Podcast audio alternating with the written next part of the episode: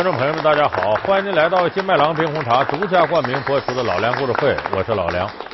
我们现在很多朋友喜欢看电影，看长了以后啊，就是看出了一点名堂。啊，一看导演李安，哦，基本上都得反映一点真实人性啊，什么父子之情啊，男女之情啊。哎，李安好拍这个。一看导演迈克尔贝，哦，变形金刚的导演，不用说，这里头有动作戏，要么就武打。要么就飙车，要么就撞车，呃，反正是动作上眼花缭乱的。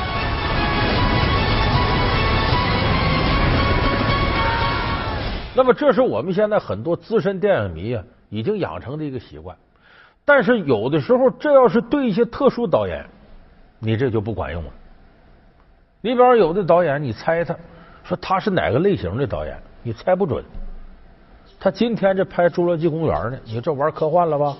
一转天拯救大兵瑞了，回头拍大白鲨，再转头辛德勒名单，一会儿战争片，一会儿抒情片，一会儿是男女缠绵悱恻，一会儿又是战争的波澜壮阔。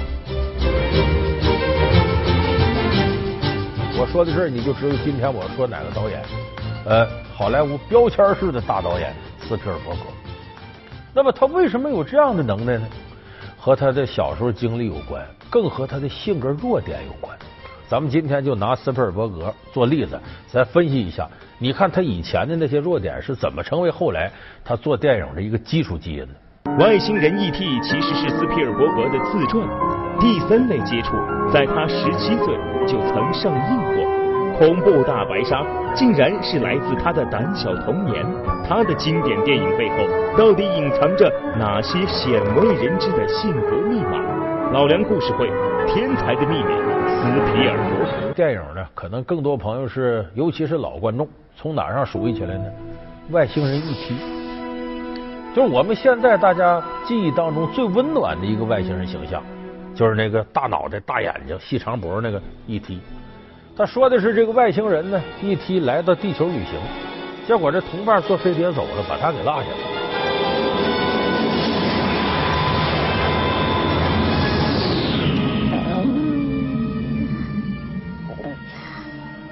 这在地球上没认识人啊！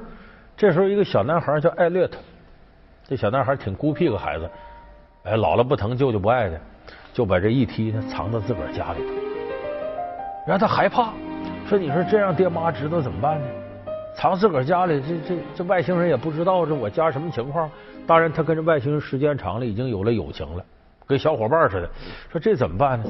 说我想法啊，得趁我爹妈不在家，我告诉告诉他我家里都什么环境，这儿微波炉，那儿洗衣机，你得会使。所以这时候他想个办法，我怎么能趁我爹妈不在家时，我告诉他，我也得不上学。怎么不上学呢？装病。你发烧了，我就来。妈，我去把车倒出来，不许开到。把那温度计呀，他母亲给他温度计。发烧了，他们就测体温，然后把温度计搁灯泡旁边，那一会儿温度还不上来。他妈来一看，哎呦，这怎么这么高了？我给你写病假条，告诉老师你别去吧。就这么的，他躲在家里头，告诉这一提家里是怎么回事。妈妈，我现在不需要看医生。妈妈，我今天可只有三十七度啊。三十七度五，嗯，是妈妈，再见。说这段经历，你看着是电影，其实外星人一提在一定程度是斯皮尔伯格的童年自传。这个事儿是他小时候的真事儿。斯皮尔伯格他妈是个特溺爱孩子的，就这孩子只要提出来，我就满足你。斯皮尔伯格小时候不爱上学，不去，不去，他母亲说那得开病假条，要不你凭什么理由不去啊？说那测体温吧，他就把这搁灯泡边烤热的这个当做温度计，就这么他他母亲小，在他小的时候，完全用这种方式来带他。妈妈，我我要吐了，呃我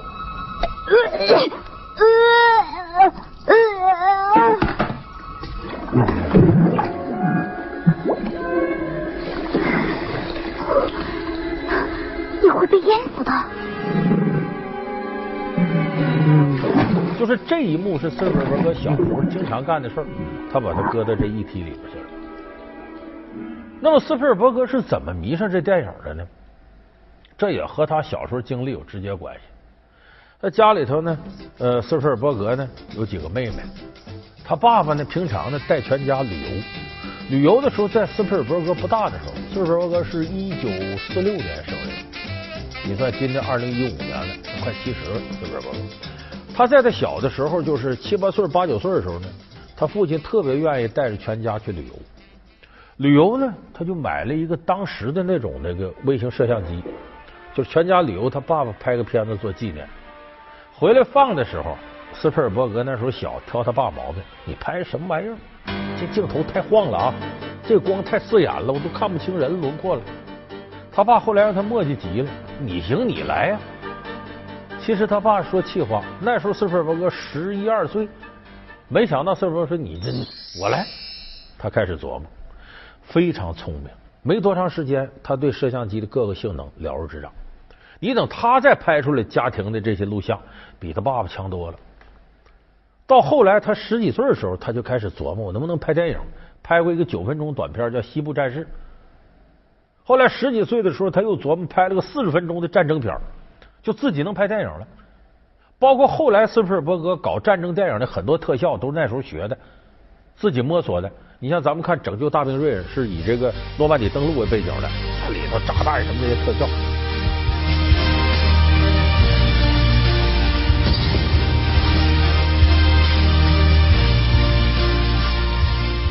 斯皮尔伯格小的时候怎么拍呢？他没那些钱买这个炸药干嘛呢？他就把什么呢？那个罐头，把里头东西拿出吃了，把鞭炮放里头，然后口敞一半，埋到沙子里边，把鞭炮点着了，嘣，沙子起来了。哎，这就是战争上的特效，跟扔手榴弹似的。所以很多奇思妙想都是他那个时候愿意摆弄电影，琢磨这些特效。所以后来你看斯皮尔伯格，他虽然不是美国好莱坞玩特效顶级的导演，但是对这方面的事他同样门儿清。It's just a tool. It's not the end result. The, the story should be the result. The story, the characters, the idea, that should be the result. 所以这是斯皮尔伯格小的时候对电影痴迷。到十七岁那年，他拍了部片子。他十七岁，这哪年？一九六三年。这个片子就是后来改编成第三类接触的片子，原名叫《火光》。哎，上映之后呢，票房收入斯皮尔伯格挣了一百美金。在那个时候，十七岁孩子，一九六三年能挣一百美金，一个了不起的成就。所以那时候开始，斯皮尔伯格一发不可收拾，迷上这电影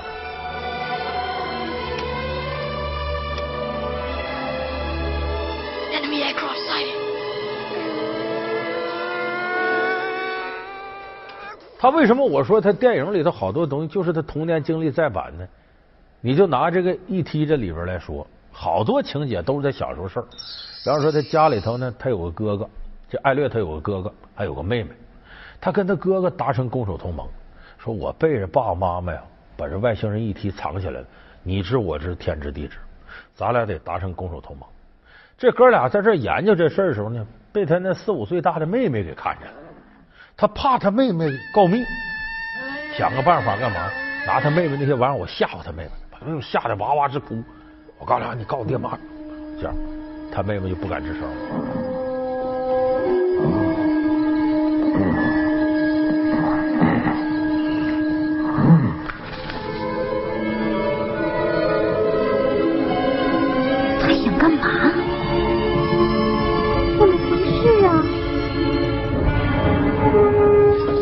这个事儿，也是斯皮尔伯格真实世界里发生的事儿。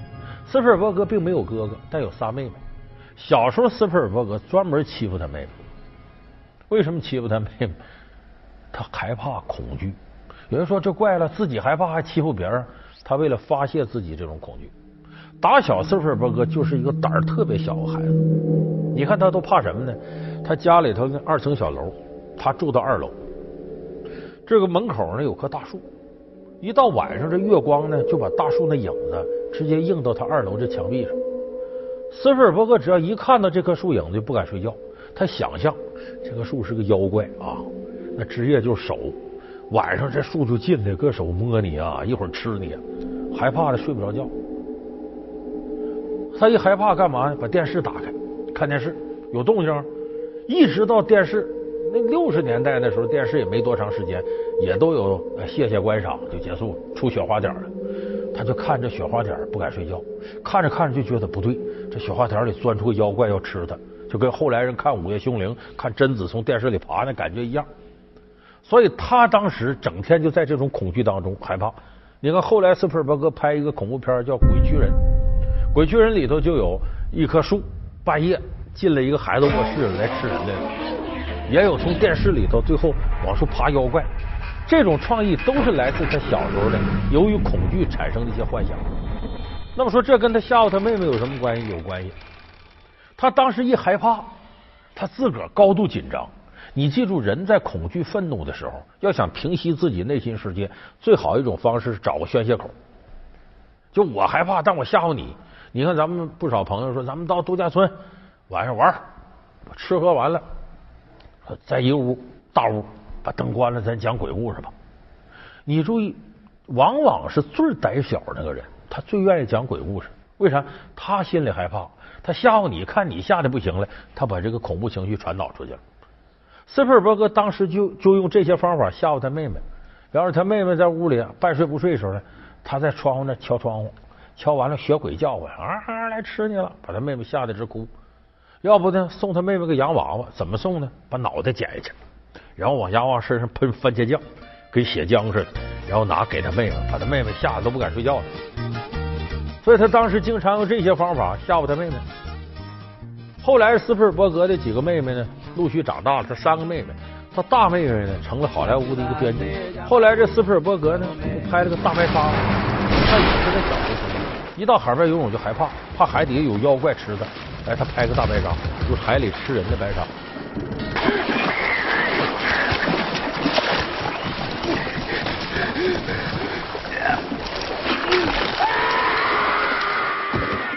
这个电影上映的时候，记者采访斯皮尔伯格他妹妹，说你什么感想？他妹妹说：“哎呀，太好了，太好了！我哥终于不吓唬我们了，开始吓唬观众。”哎，就是他把小时候那种恐怖情绪，通过后来拍片子，陆续就传达了。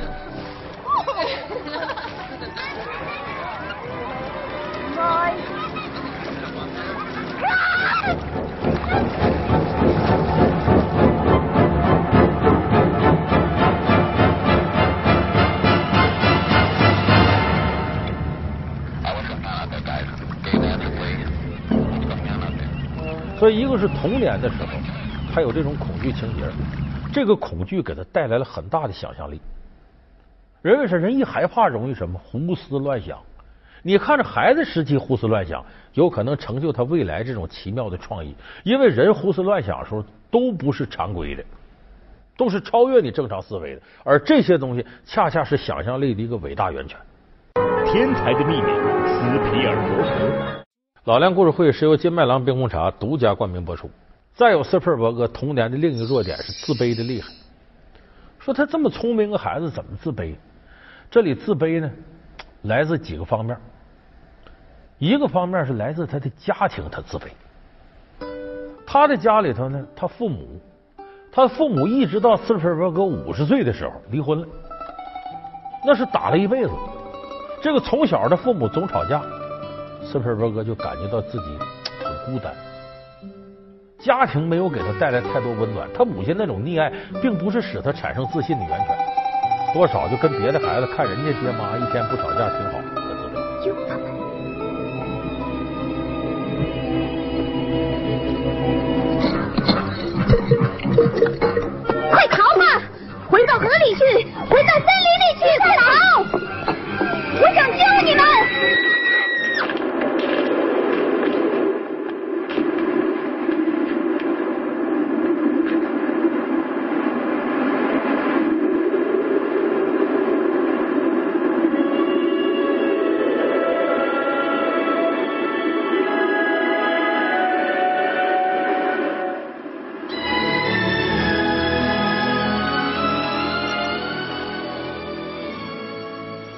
这个自卑来自哪儿呢？他的身份，可能咱们不少电视机前观众朋友知道，斯皮尔伯格是犹太人，他不拍了《辛德勒的名单》吗？讲述犹太人在二战期间的苦难。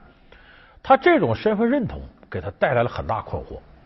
就是他父母呢，作为犹太人呢，是移民到美国。斯皮尔伯格是在美国土生土长的。你想，他在美国出生，他就跟美国的孩子在一块玩，他已经有着身份认同，说我是美国人。可是逐渐他发现呢，他跟美国人不一样。为什么呢？他父母是犹太人，信犹太教，过光明节，而是美国呢信基督教、天主教多，过着圣诞、复活节，信耶稣。所以开始的时候，他就觉得自己没问题。到后来一点点发现身份认同上出现差异了。你比方说，人家这个孩子们都过呃复活节呀、圣诞节呀，他也跟着玩，在自己家里头呢搭个平台，上面整上灯泡，裹着白被单，感觉就跟耶稣受难似的玩这个。他爸看着他上起嘴巴，谁让你过这个？咱们是犹太人过光明节，你怎么能过这节呢？把孩子打的哇哇直哭。他就琢磨了，我怎么跟周围孩子不一样呢？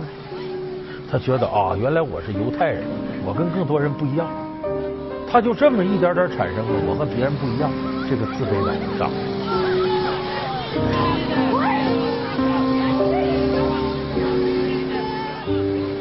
而这个自卑感不是谁都有的。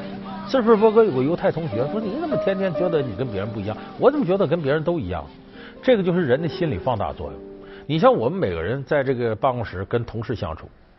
如果你认为你能力不如所有人，你怕别人笑话你，你越这么想，你又觉得谁笑话你，你就觉得谁随便说句话都是讽刺你。咱们的亲戚里头也有这样人，他的生活很苦，过的日子不好。你明明你这随便说句话，没有说他的意思，他多心了，完了，瞧不起我了，讽刺我呢。咱们每家亲戚里都有这样的，就是为什么呢？因为他自卑，他就特别敏感，所以越这样，他越觉得我跟周围同学不一样。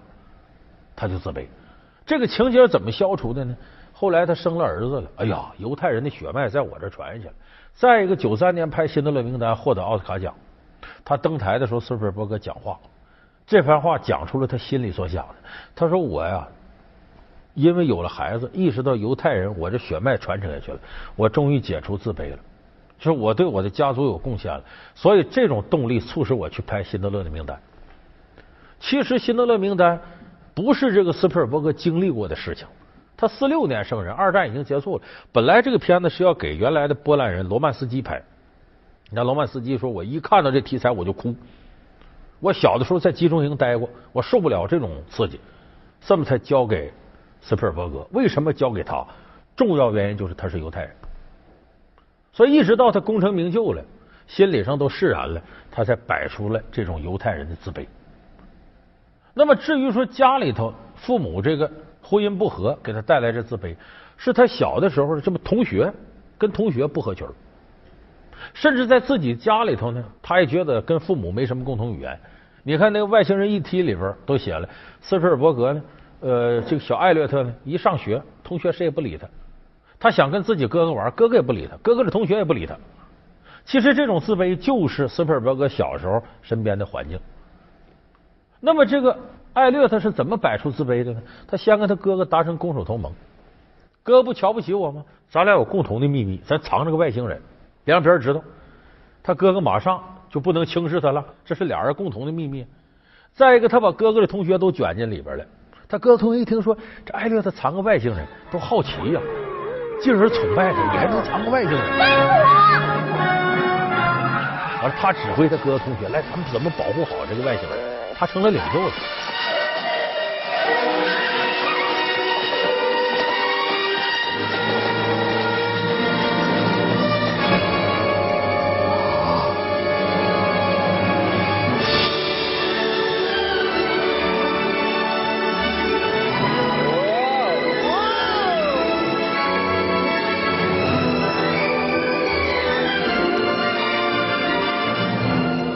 所以你记住，越是自卑的人，心里越有个特点，他越想干一些惊天动地的事获得别人认可。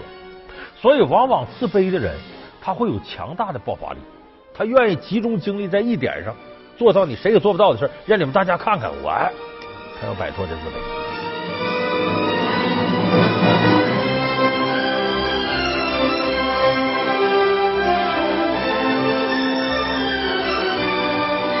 那么，斯皮尔伯格对于他来讲，电影就是他的外星人，就他从小琢磨电影，他发现周围同学不是不喜欢他吗？讨厌他吗？他一玩电影，这些同学都奇怪，哟，你还能玩这个？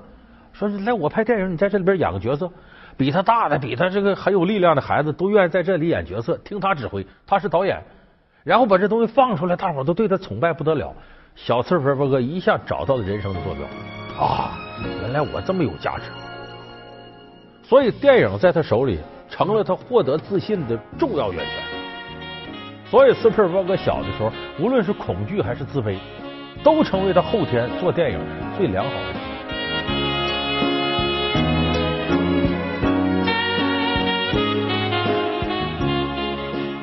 不要以为缺点将来就一定是负面的，它不一定，它有可能在逆生长的层面给你提供更多的正能量。自卑造成了他希望在一个领域之内做出你们谁都佩服我的事情。可能很多人认为说我有缺点，我有毛病，这个毛病缺点是个双刃剑。有的时候呢，你为了能够让自己优点多点，你去改缺点，你发现缺点和优点是相辅相成、相克相生的。你把缺点弄没了，你的优点。你的锐利那个劲头也没了，所以咱们要成熟的人呢，应该会利用自己的缺点。我在这方面有什么不足呢？哎，我能从他的对立面想到我的长处在哪儿。哎，尺有所短，寸有所长。你从斯皮尔伯格这样顶级的艺术大师身上，你就能看到人身上的优点、缺点不是一成不变的。往往有的时候有句话，知耻而后勇。你要知道你缺点在哪儿。由此产生那种强大的反弹，是你走向成功的良好开始。而这一点，无论是童年、青年还是壮年，适合于所有人、所有的状态。所以，我们现实生活当中自卑的人，往往可能孕育着巨大的能量。我就想起李宗盛有一首歌写的那种状态非常好。他说：“这个世界太喧哗，所以沉默的人显得有点傻。但是这样的人你不能小看他，只要你肯给他一把吉他。”就说，往往这种沉默爆发出一种巨大的内在的艺术能量。我们看到的很多艺术家，往往他的成功都来自某种程度的自卑和